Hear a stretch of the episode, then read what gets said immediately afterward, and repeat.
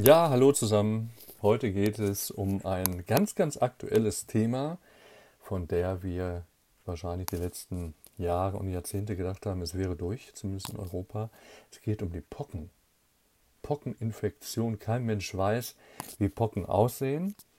Und da erreicht uns so eine Nachricht über die Medien, dass die Affenpocken ausgebrochen sind. Monkeypox sagt man noch dazu.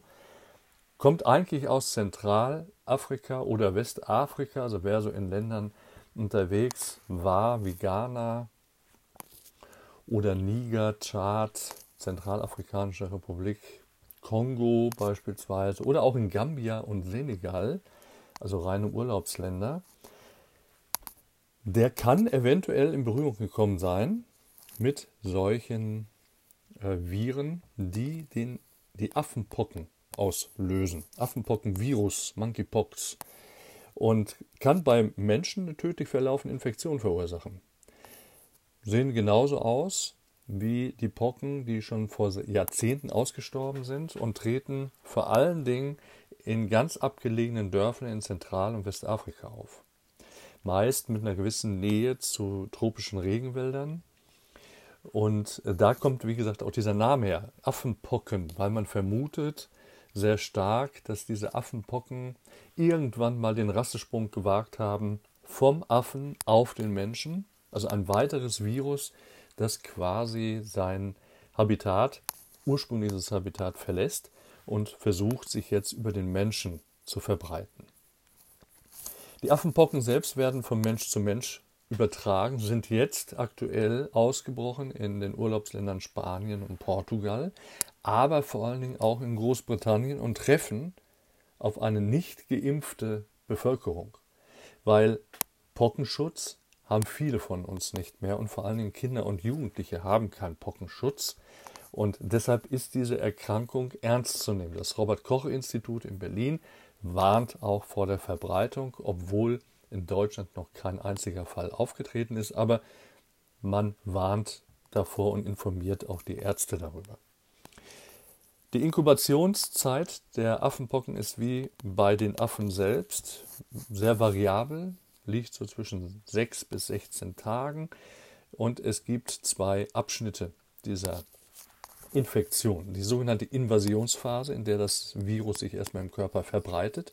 Myalgie beispielsweise, Lymphknotenschwellung, Fieber, starke Kopfschmerzen, eine intensive Asthenie, andere Ausdrücke für Kraftlosigkeit, ist so das äh, typische Beispiel. Aber man sieht noch nichts. Man sieht noch nichts. Man denkt, derjenige hat vielleicht eine Grippe und verwechselt es auch sehr leicht damit. Dann kommt die Eruptionsphase nach ungefähr sechs, sieben Tagen. Das heißt, in verschiedenen Stufen der Eruption erscheinen auf der Seite des Körpers 95 Prozent der Fälle oder auf den Handflächen und Fußsohlen, das macht ungefähr 75 Prozent der Fälle auf, sogenannte makulopapulöse Effloreszenzen mit leichten Läsionen und äh, Vesikeln. Das heißt eben, dass sie flüssigkeitsgefüllt sind. Pusteln, Krusten treten dann nach etwa zehn Tagen auf und die Anzahl der unterschiedlichen Läsionen variiert. Je nachdem, wo sie aufgetreten sind. Manche haben es an den Augenlidern, andere haben es an der Mundschleimhaut, Geschlechtsorgane können betroffen sein. Manche auch in den Augen auf der Hornhaut. Einige Patienten entwickeln eine schwere Lymphadenopathie vor dem Auftreten des Ausschlags und die Letalität, die schwankt. Wir haben kaum Erfahrungen mit den Affenpocken, zumindest was die Epidemiologie anbelangt und somit auch was die Verläufe anbelangt. Dokumentiert ist, dass 10% der Fälle versterben können bei einer halbwegs durchgeimpften Bevölkerung. Jetzt ist es so, dass Kinder und Jugendliche gar nicht geimpft sind das heißt, die Affenpocken in Europa treffen auf eine, zumindest was die Jungen anbelangt, ungeimpfte Bevölkerung. Und wie hier die Letalitätsquote sich entwickeln wird, das mögen wir heute nicht sagen können. Durch verschiedene Enzyme können die Affenpocken dargestellt werden. Es gibt einen Antigen-Nachweistest dafür. Man muss überlegen, bevor man gleich auf Affenpocken tippt, kann es nicht einfach eine Allergie sein oder auch eine Syphilis. Masern, Windpocken sehen so ähnlich aus. Und dann kann man, wenn das ausgeschlossen ist, dann davon ausgehen, dass man dann im Prinzip eine entsprechende Therapie anpeilen muss. Nur was ist die Therapie? Es gibt nämlich noch gar keine Therapie, was es anbelangt, außer einer symptomatischen Therapie.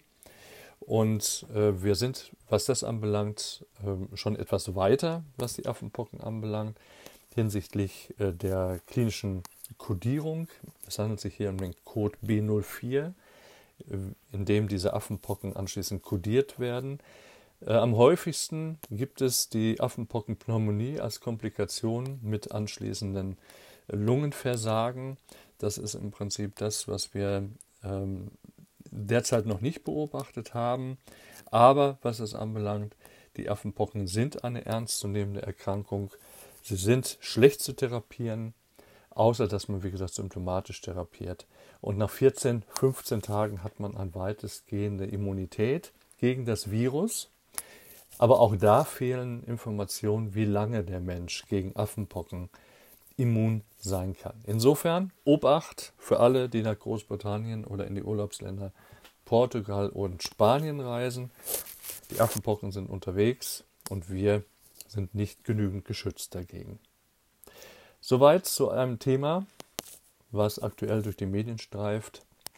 Das ist die sachliche Auseinandersetzung mit dem Thema. Ich hoffe, es war informativ für euch. Ich danke euch für das tägliche Zuhören unserer Podcasts egal ob es für die Pflege, für IT, fürs Kaufmännische ist.